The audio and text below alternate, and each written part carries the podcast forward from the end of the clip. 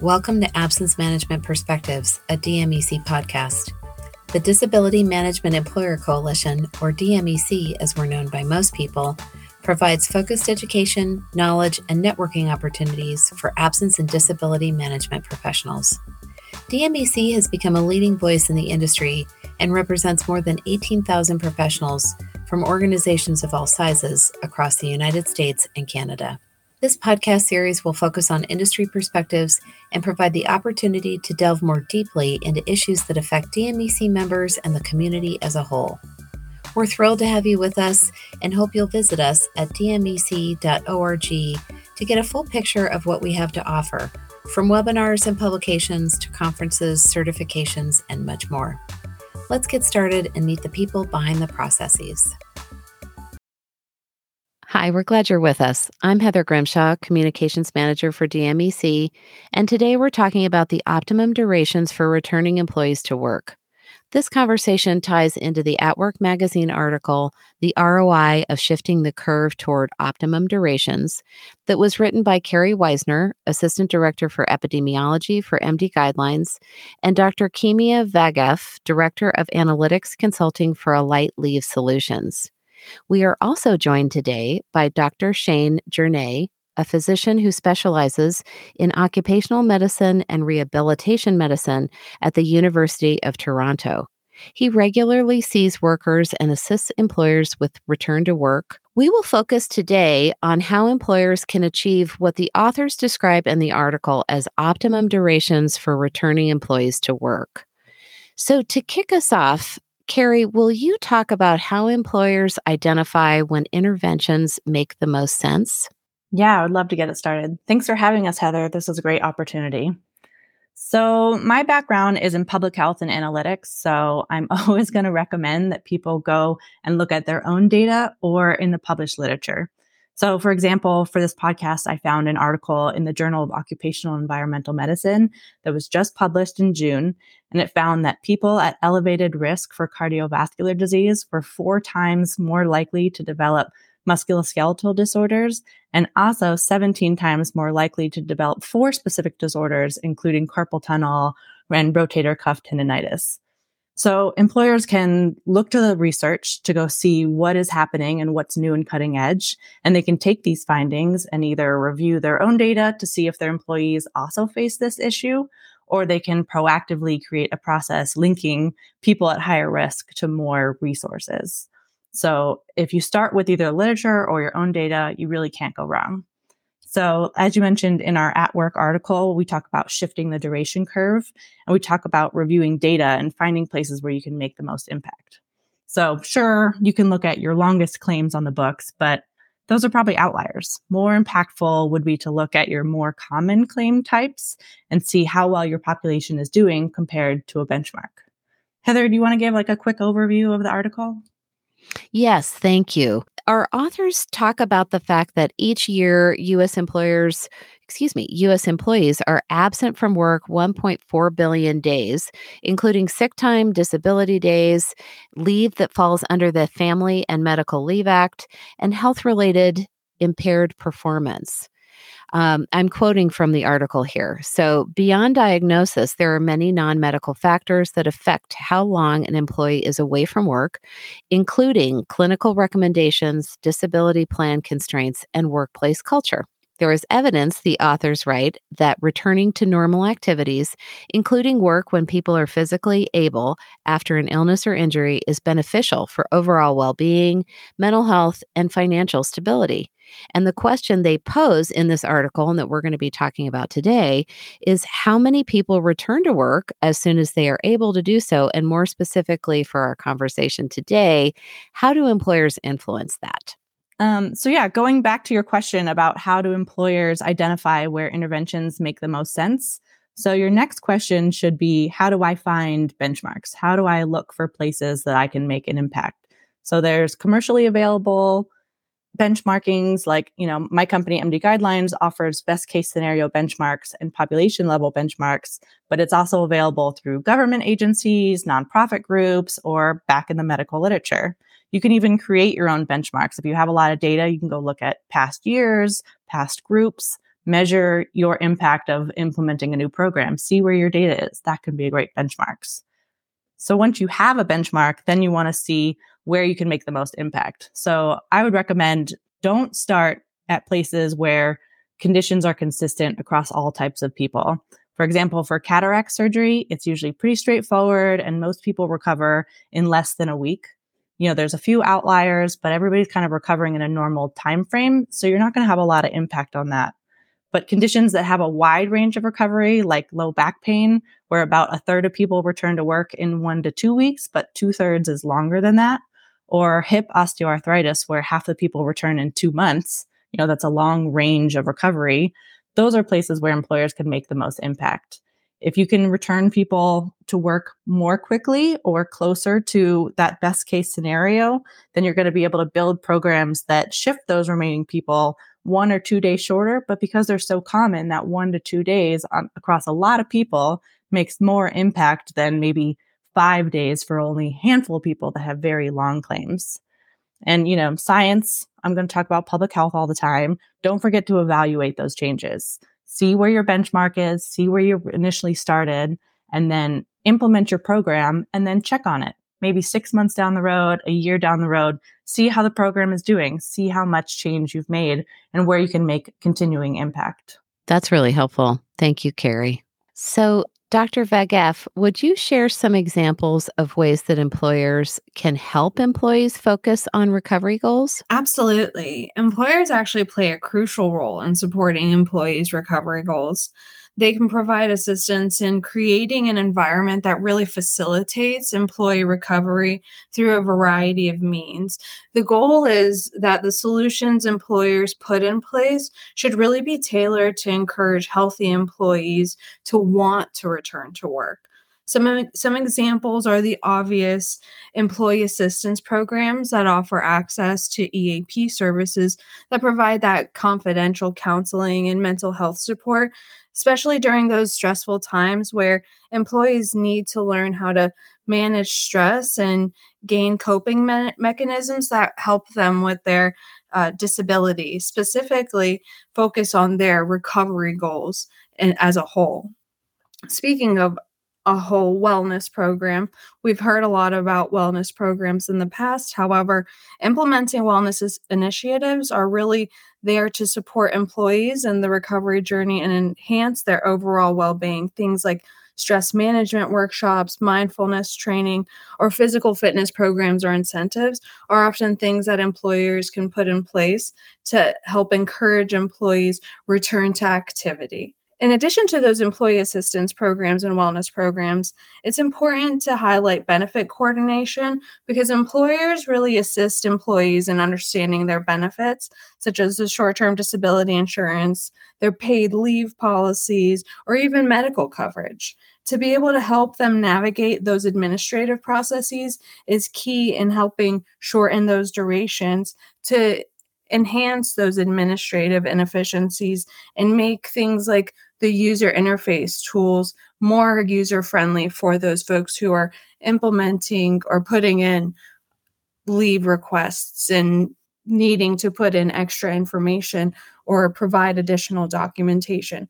Oftentimes, we've, I'm sure all of us have come across a website where we can't find a certain function and we have to put off maybe putting a call into the organization till tomorrow. That extends durations uh, collectively. So, the more administrative efficiencies that an organization can provide can really enhance that duration experience. And can I jump in real quick? I, I love what Dr. Vaghef said with return to activity.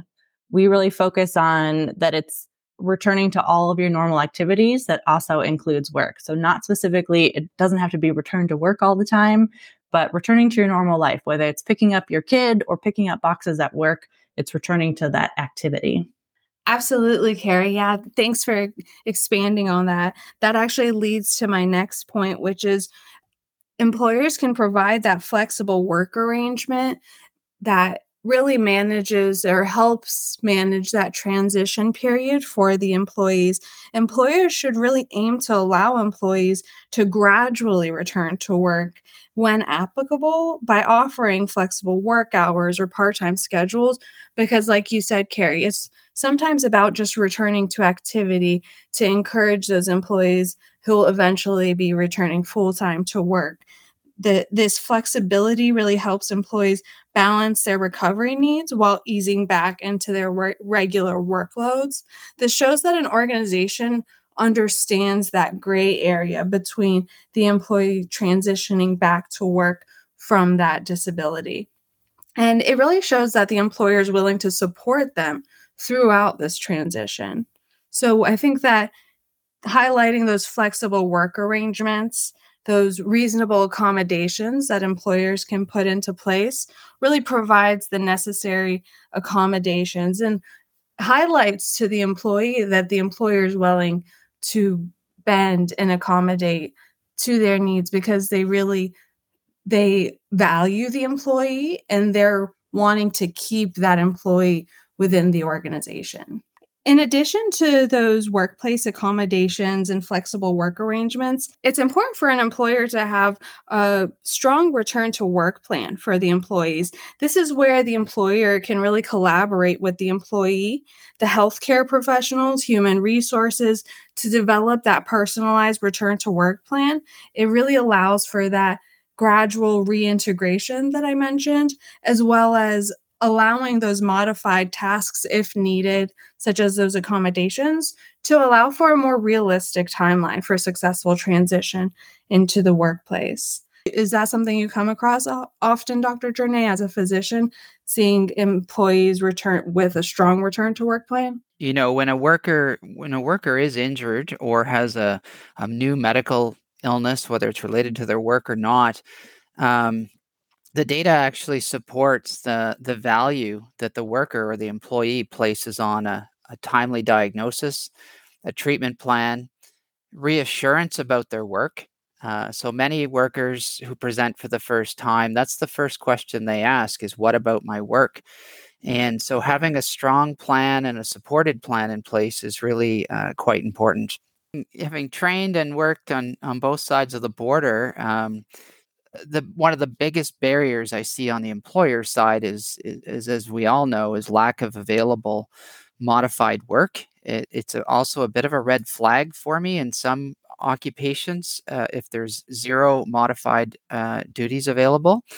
And so, uh, if I take my school teachers, for example, recovering from concussions and other such injuries, um, the degree to which they can support a gradual return to work uh, makes all the difference in the world uh, in that individual progressing. If it's way too fast or way too slow, uh, things can can um, uh, get away get away on people, uh, if you will.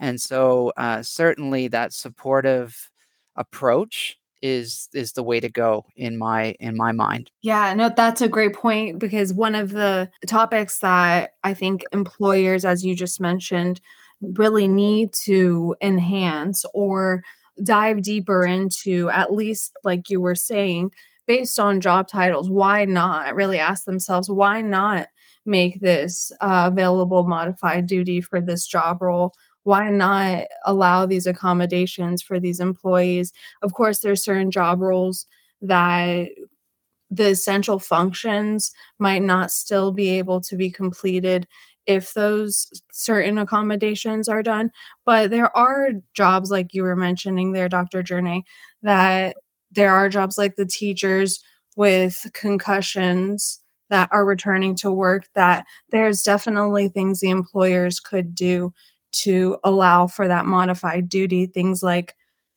you mentioned gradual transition but it might even be reducing physical demands accommodating key tasks maybe making certain um, other maybe co-workers available during key times or even workplace adaptations for a temporary period to allow them to reintegrate fully I think those are really important points that availability of modified duty is important for employers to consider. I did hear a good example of a uh, utility company. So a power company only had, you know, m- more heavy or very heavy job roles. So they partnered with a nonprofit in their community and said, while you're on modified duty, you can go work at this nonprofit and we'll count that as your time. And he made his full salary. And I thought that was a great idea. Wow, that's really interesting. And that offers that employee a sense of community, a sense of they feel reintegrated in society and useful after a stressful time going through a disability and things like that. For sure. That's a great example, Kerri. Thank you. And and really helpful context there.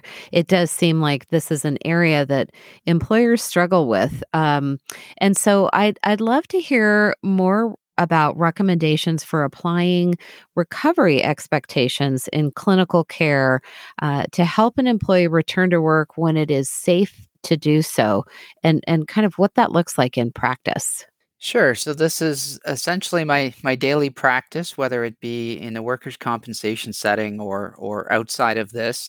Um, and as alluded to earlier, um, the data actually backs up how much the patient values a timely diagnosis, a treatment plan, reassurance about their work, and a pathway back to work or return to function, as Kerri uh, alluded to earlier. Where things get on off track is when there's uncertainty so, for example, if we have a patient with a with a shoulder injury or a back injury, and we reassure them that we'll manage their pain and provide them education about their diagnosis, the role of rehab in supporting their return to work, um, really the importance of having a solid diagnosis really sets the stage for everything that comes after that. Because if the diagnosis is wrong, the treatments thereafter and perhaps the recovery trajectory will be wrong. Um, and certainly um, people will will end up uh, sort of lingering with symptoms for something that they don't actually have in some cases. So the way i see guidelines and recovery expectations uh, and ca- how i counsel my patients is really to set not a deadline but some parameters around um, one's injury or medical illness. You know, if we say an average individual with this diagnosis will be better in 10 to 14 days, we want to be careful that the patients don't interpret that as a as a deadline, um, but certainly something that that sets up for goal setting. And so if we say on average you you can probably return to work in the next uh, one to two weeks maybe sooner if there's modified duties it just sort of sets a goal for the patient in parallel with any treatments that have been put in place. And so, um, you know, setting recovery expectations, uh, I use on a clinical basis to educate my patients about what to expect going forward. And I link that to their uh, their work, which many of them are often worried about. And so, if we can align recovery expectations with approximate timelines, support them with appropriate treatments and recovery pathways, uh, also education around the role of modified duties. Uh, you know, patients do really well. Um, the other big thing here is is that we all know is that returning to work or returning to function is really part of the recovery process.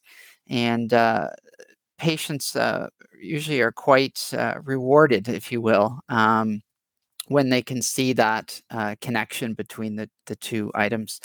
So, you know, in, in summary, on the on the expectations setting front, I think we can use things like guidelines and data to reassure patients and set them on a on a pathway forward so they can envision their recovery um, and also be reassured that their work working life uh, will also be supported. I, I really appreciate the way that you said that too. The um, not setting a deadline, but providing parameters, and the language that you used. Here, here are the parameters. You may be able to wor- return to work sooner if kind of that dot dot dot inserted there. Yeah. And I I also wonder uh, in the article, uh, Dr. Vaghef and Kerri do a really nice job of setting up um, or or providing an overview of uh, when that return to activity should occur and how employers know when that activity should occur so they can it it helps them detect if treatments are working. Um, and i think it would be helpful to hear your insights there as well what what I think you're touching on is that oftentimes there's a bit of a, a, a disconnect or perhaps a, a room for improvement around communication between providers and employers. And um, I believe that for large organizations, perhaps they have preferred providers or even internal uh, healthcare providers, um, you know, to provide these these treatments and return to work recommendations if those are solidly aligned with that specific organization, um, it can only expedite people's recovery and and uh, treatment plans. And so, what I mean by that is, if if I am a um, independent provider in the community and I have an injured worker, but I don't know if an employer has modified duties, I don't really understand what this individual does in their work um, my recommendations tend to be default tend to default to uh, no work or less work or different levels of function than than are possible are probable. Now, in my world, as a rehab doctor and an occupational medicine physician, are the first questions I ask: are Are there modified duties, and what do you do in your daily working life? And so, um, a lot of this, I would say, the vast majority of this when things fall off that expected recovery time, it often comes down to a disconnect between the provider's recommendations and what is actually available or not available within the employer. Um, furthermore, for the patients who are on track, so to speak, uh, sometimes guidelines or setting recovery expectations and goal setting can really serve as a clue um, so when patients fall off that expected trajectory, it's a clue that other factors might be involved. These might be employer factors, provider factors, or things like mental health um, outside of a musculoskeletal injury, for example, that are starting to creep into the picture and need to be managed as well. And so uh, I think having a plan up front having good lines of communication about what's available from the provider side, employer side and really understanding what an average timeline might be might look like really helps us navigate the com- complex cases yeah i would totally echo what dr Journeay said i work with a lot of occupational physicians who have this training to focus on return to work and activity and are more aware of that but that's not the average physician or clinician.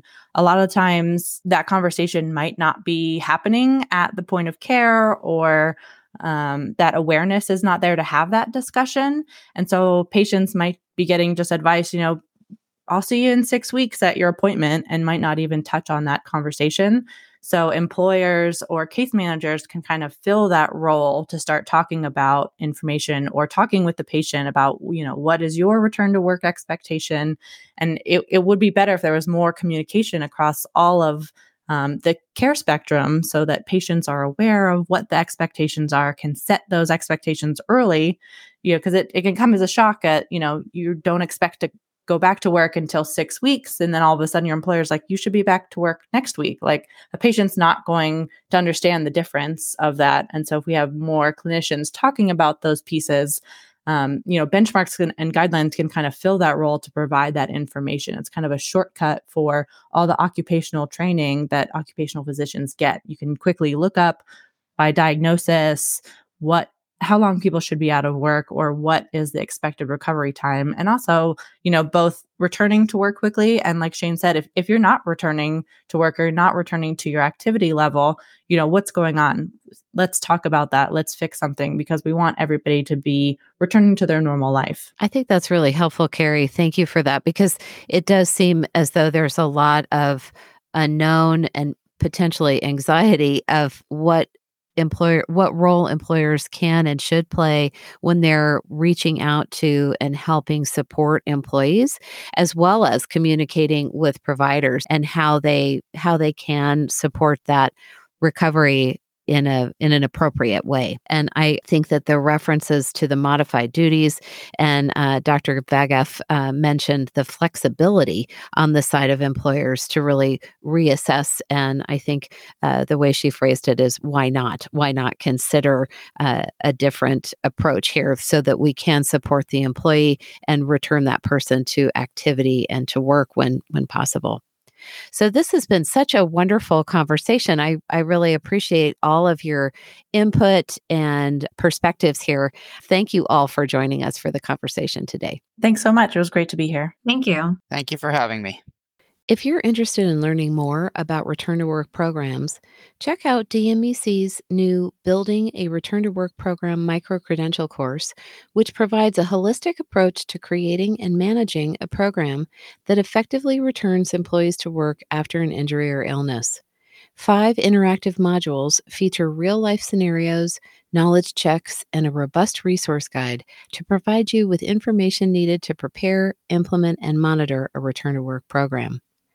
Learn more at www.dmec.org forward slash microcredential dash courses. We've also included this link in the notes section of this episode.